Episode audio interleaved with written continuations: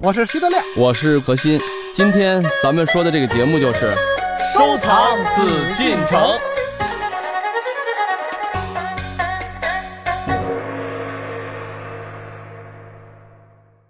今天是我们收藏紫禁城的日子，让我们一起继续透过台北故宫博物院明四家特展了解明四家。节目的上半段呢，我们一起了解了唐寅、唐伯虎的艺术风格和他的真实人生遭遇。接下来，让我们一起了解明四家当中另外一位书画家仇英。我们一起来听一听何欣是如何解读仇英的艺术风格的。仇英呢，社会对他的演绎不多，嗯，以至于影响力好像没那么高。对，但实际上球英的作品的效果一点儿都不输于唐伯虎。他确实确实可以说做到了青出于蓝而胜于蓝。为什么他画的一些人物画画的非常好？他是不多的几个。就是画家里面画这种所谓长卷啊，嗯，因为你看咱们说了明四家里面到后来就是经历了元四家，经历了元代的之后，大家的文人创作来说更趋于自由了。仇英呢，他就在这个过程中，他还坚持画了《清明上河图》，嗯，而《清明上河图》的很重要的一个仿本就是他画的。他画的是明代版本的，就为什么呢？他不是为了简单我要临一件作品，不是这样。嗯，明明宣和画谱是张择端的东西，他为什么要去临明代的？对，临一个四不像，不是。嗯，他只是借助了《清明上河图》的形式，他觉得这个形式很好，用这个形式来去完成他的作品。为什么求求这个作品在我们这儿的这个级别就是流传啊？呃，我们还是很在乎、很重视的。嗯，就原因，我们看到他的作品，我们能研究明清的服饰图，我们能研究风貌，我们能研究很多种的马，嗯，对吧？哎，为什么呢？就是因为他是在想主观的，只是用了一个外在的形式去记录。那你说从这点，我们就不难看出裘英的一种艺术风貌是什么？就是他还有很强的这种现实主义的。很强的这种在线主义的这种特点，他还是想用最基本的、最原始的一种在线效果来去把作品的这种风貌去体现，所以它有这么一个关系在里头。说起仇英，我们就经常碰到这仇英的这个代笔啊、伪作也非常多。刚才咱说唐寅也一样，这四大家没有一个少的，但是文征明、唐寅包括仇英都是仿作非常非常了得、非常厉害的。咱们说了，明四家都是在活着的时候就已经仿作满天飞了。当然说了，有一点我不可避免的来说，在某些时候实际是纵容的。为什么找人代笔啊？就你给我画，我就签个名字得了，只要差不多就行。他们需要生活。既然他在这个仕途啊，在很多方面啊改变不了这社会，但是在绘画中，他是总还能选择自己的绘画语言吧。老说艺术家不爱从政，但是真正的艺术家实际是离不开政治。这个政治并不一定要当官，是离不开这个社会。嗯，它是有社会的局限性的。就跟你说，这《清明上河图》原作是画的北宋的事儿，他画完了就变成了明清时候。他的青绿山水啊，呃，也是以这种不透明颜色啊画这些东西的时候呢，特点啊还是定位于泥古，按照古人的笔意来去塑造，来去表达。有了泥古的这么一个情况之后，那咱们下面一笔，咱就说仇英，那他除了会仿古、会模古以外，还会什么？创造力体现在对每一个作品内容和它的形式的一种把握。仇英，你看，咱们就说，我刚才就讲的《清明上河图》，包括他画的山水画，他在画《清明上河图》的时候，他为什么不用咱们说了青绿的方法呀？效果就不好看，为什么？太抢眼。他是要把这个社会的风貌展示出来，那我用的就《清明上河图》，只是设色，色彩比原来的《清明上河图》要丰富很多，很艳丽，很写实啊，就特别有意思了。把一个《清明上河图》本来是一个经过艺术家专心构置，这里面有很多很多复杂的内容啊，到他这儿全都就给定了位了。但是他画，比如说山水画的时候，他就会用金呀，会用绿呀，会用很多夸张的颜色，就是他对这种。山石啊，嗯，他的这种理解，我就可以大绿大青我就上，哎，因为他毕竟也是在江苏那边啊，嗯，植被也好，所以他看惯了绿油油的东西，他有这种对山的渴望，对绿的颜色的一种分辨，所以这点来讲，我们也对球英他的艺术特点啊，实际这么聊聊天呢，我就告诉大家，首先就是他有工笔重彩的一方，当然这方面就是说对他的创作啊，到底有多大的作用啊？咱们在这儿不能说他工笔重彩就一定是什么开天辟地啊。没有必要。本身他也没想过开天辟地，他只想的是能把他自己对艺术啊、对作品的感受、理解给他表达出来。所以说，看裘英的作品呢，咱们就这么说，他是比较低调的。所谓低调，也就是说，咱们从后世的宣传来讲，也没有大肆的去讲像文征明呀、像唐寅呀这么多的演绎呀、这么多的故事啊。但实际上，他虽然低调，但是他自己本身的艺术成就并不低。因为咱们大家都看到了他的一些很多的作品，包括早期的山水啊等等啊，画的都非常好。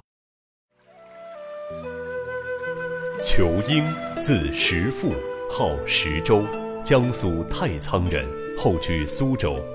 初为漆工，曾拜周臣名下学画，后在鉴藏家向远变。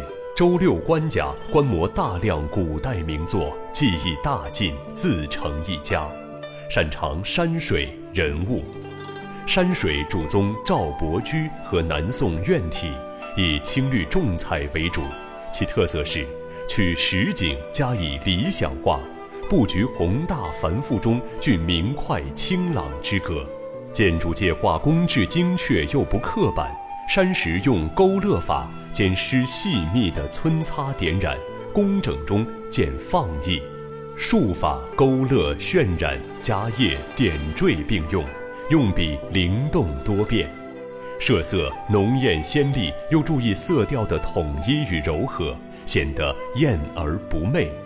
这种青绿山水发展了传统画法，有重大变革。另一路粗简山水，学李唐、马远和周晨。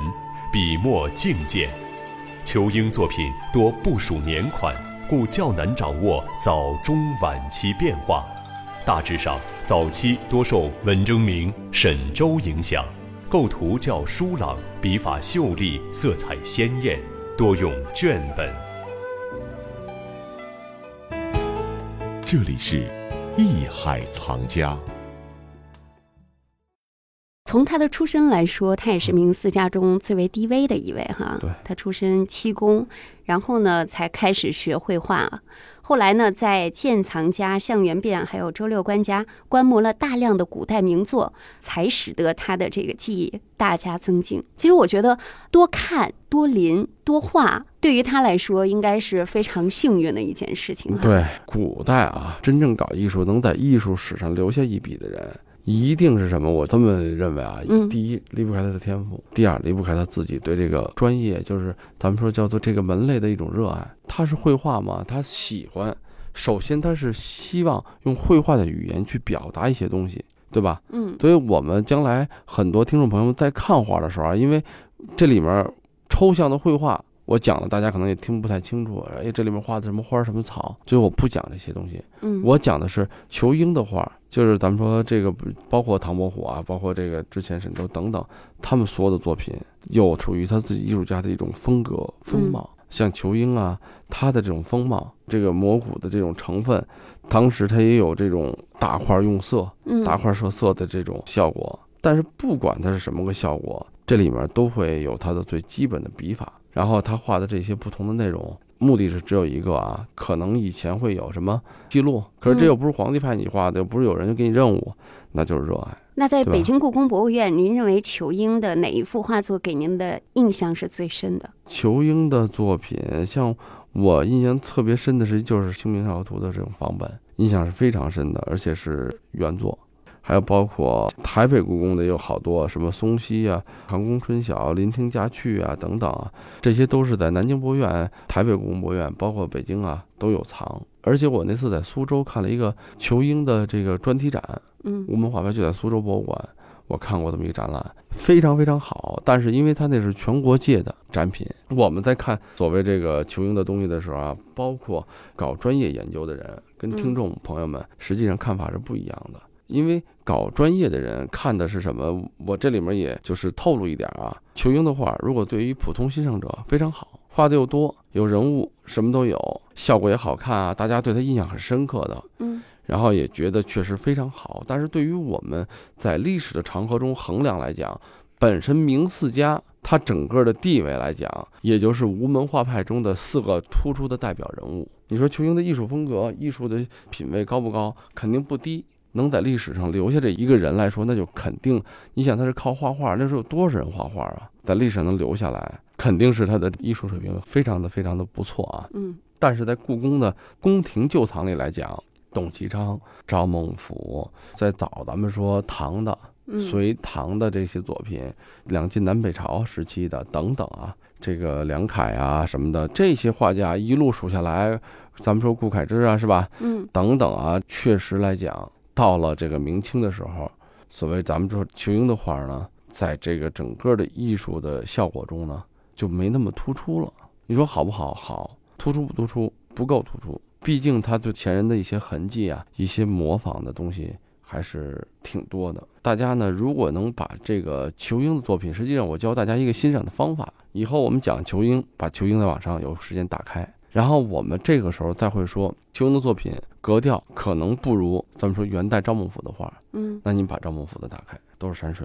因为搞艺术嘛，我们听众啊，咱们说广播现在我们没法做这功能。我现在说赵孟頫也好，仇英也好，两个人怎么怎么，大家一听还是抽象，但是咱们这么说吧，因为他们俩在社会当中的身份地位地不同。位不一样。首先，赵孟頫他是带有皇族这种血脉的哈，对对对对他尤其又在元朝任官，他所处的阶层和仇英所处的阶层是不一样的。对嗯，对，我就说咱们只能是现代人有这个便利条件，对，真的是站在巨人的肩膀上。我喜欢谁的画，喜欢谁的画，我想把明代这几个人画，这二十个人的画画，我都放在一起，我来去欣赏。可是古人实际是做不到的，对可能他这他们的视野可能没有那么他这辈子可能都没见过赵孟頫的东西，很有可能。嗯，咱们现在比如说赵孟俯了、李孟俯、王孟俯，咱多的是孟俯，都可以找不到，对对，对吧？嗯所以我讲的就是现在大家呢，比古人的时候要学习、要欣赏很多美的东西、艺术的东西，要是方便的多得多得多。所以我还是这句话，听咱们听进去，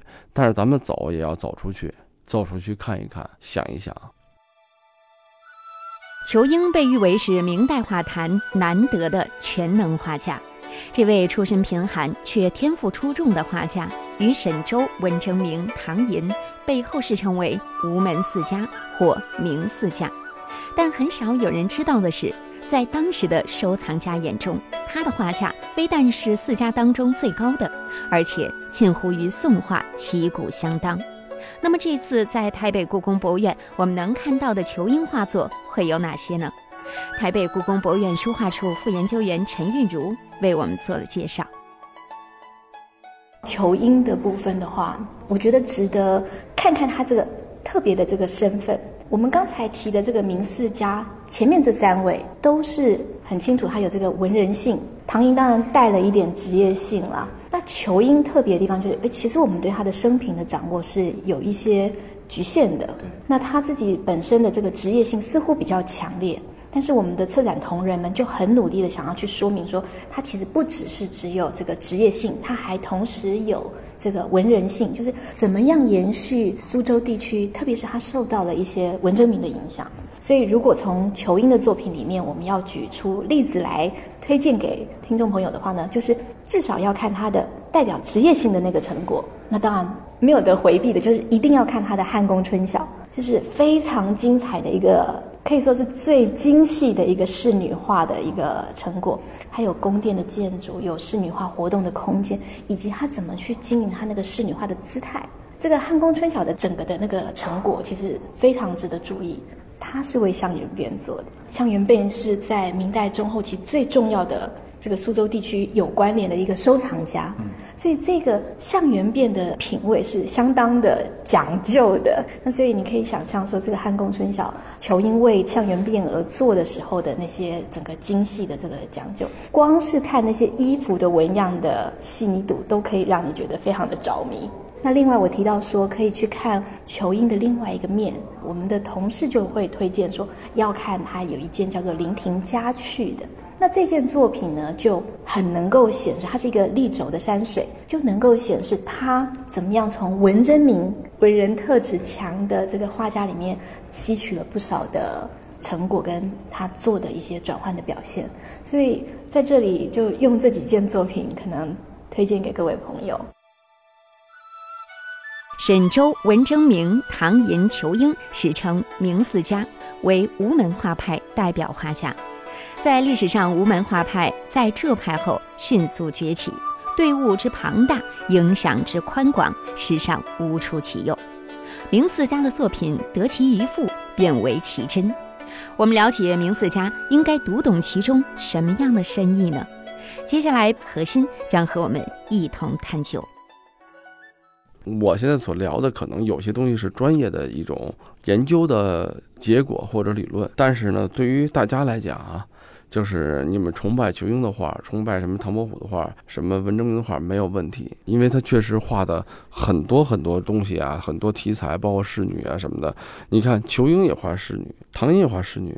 但是截然不同气质风貌不一样，对，所以我还是在想这事儿，就是咱们在了解了仇英啊，了解了明四家，这个时候呢，我们就应该怎么想？就是这个时期它的共性，因为咱们之前分着讲，他们所有的共性都离不开什么？离不开他们吴门啊这一代给这些文人们的一种东西，什么东西呢？就是一种文人气息，就是一种思想气息。这种思想气息，就是以前咱们说余杭啊，南宋的时候还当过都城啊，等等，这个影响啊，中原的文化什么也都带进来，也方便嘛。嗯，所以以至于呢，再早一点儿研究啊，包括这个咱们说江苏那一块地儿的这种文化，为什么咱们老说浙江啊、江苏出师爷呢？嗯，那还是一种文人，一种文化积淀，类似买办，但不是买办，实际就文化买办。嗯，就那里面充斥很多很多的文化的商人啊，文化的消费者。咱们说吴门画派的这四杰才有了那么多的仿品，嗯，他的画卖不出去就没有人仿，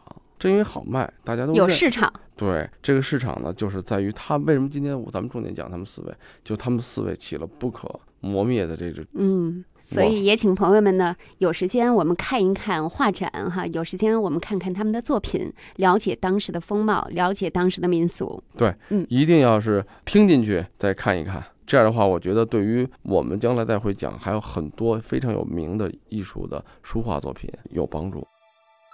好，这两期节目呢，我们一起通过台北故宫博物院推出的明四家特展，了解了明四家。那么，可能很多人会问了。明代二百七十余年间，名画家辈出，前期有戴进，中期有林良、吕纪、吴伟、张禄和陈淳，后期有董其昌、徐渭、陈洪寿等人。为什么偏偏要推沈文、唐求四人为明代画坛的翘楚呢？关于这一点，清代大画家王建在《冉香庵跋画》中早已挑明。他说：“陈洪坚吴中汉末甲天下，推名家者为文沈裘堂诸公。”为眼前绝后。这段跋语不仅说明了吴门画派在明代中期已夺得浙派画坛的盟主地位，而且还交代了明四家与吴门画派的领属关系，同时还揭示了明四家的艺术成就具有超越前人、独步古今的意义。我们在这两期节目当中呢，通过展览和大家一起了解了明四家，让我们一起走进了那段历史时期，也了解了当时的文化风貌。好，感谢您和我们一起前行。